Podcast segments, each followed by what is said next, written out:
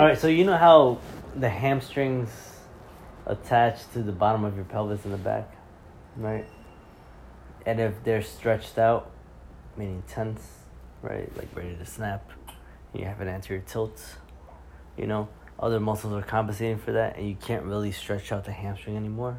Mm-hmm. And then muscles on, on the upper back and the core, since it cross over, it's like they're tightening up to compensate through strength for the hamstrings being stretched out because there's a lack of strength in the hamstrings right now. What pain do you feel? What pain? I'm not talking about pain. I'm talking about just let's say your hamstrings are stretched out to the max and you have an excessive anterior tilt, right? Now your lower back is compensating for that for trying to arch through that spine, the lumbar spine. So it's trying to arch forward, then your core, your rectus and your obliques and your transverse are out of play because they're inhibited because it's just compensating. Your low back is just compensating. Now your your actual posterior side of the back, your low back is uh those muscles are tightening up, trying to stabilize the low spine, right? And now that's how you get a kyphotic posture because now you're leaning back through the front.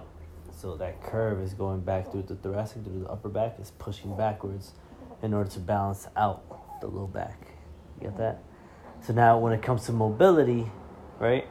When it comes to mobility, you can't really raise your leg like a high kick because your low back is tense and your anterior tilt is all the way forward, making your femur stop short. You get that? So I think I know anatomically when that happens, when your uh, pelvis comes forward anteriorly, right? It will limit your range of motion in your hip and ball and socket joint in the femur and the pelvis, right? So in order to get those hamstrings back, right, you got to work them out, shorten them, and then you can actually bring your pelvis back into a neutral state, and then you get relief in your low back, and you get your core firing, you get more mobility in your and socket, in your femur, and your acetabulum, your uh, hip joint, right? So from there, I think maybe a lot of mobility issues can only be your low back compensating for the lack of hamstring activity because the low back gets tight making making you have pain and then you want to stretch out your hamstrings because you think that's what makes you feel good but in reality you're just doing the opposite you're making it worse you're stretching out your hamstrings and inhibiting them making them non-functional. And then you're tightening up your quads because you're only going forward and you're working out your quads because that relieves your hip flexor pain.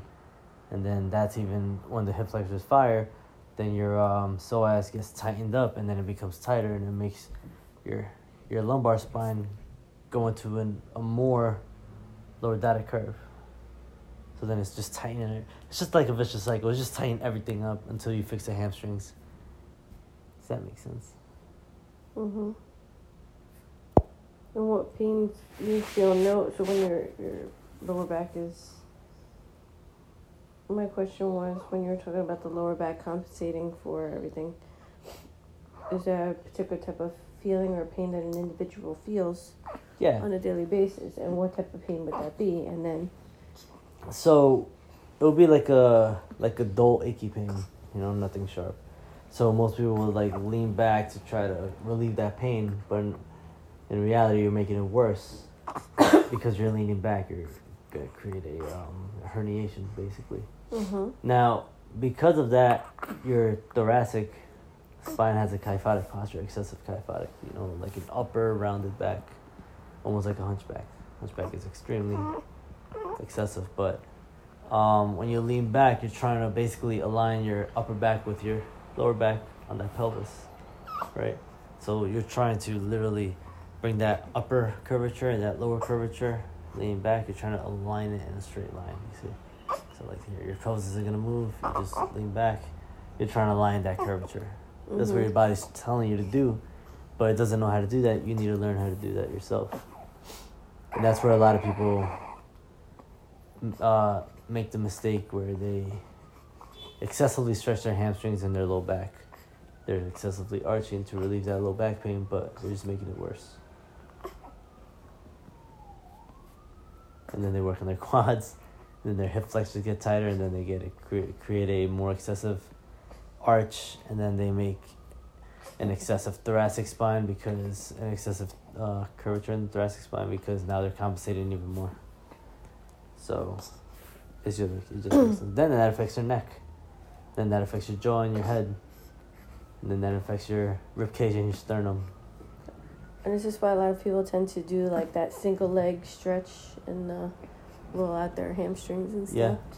Yeah, because it, feel, it feels like it feels good, you know, but it might feel good. You're hitting some some some um, receptors there, some nociceptors, some pain receptors, and you're inhibiting certain items like the like the spindles in the muscles.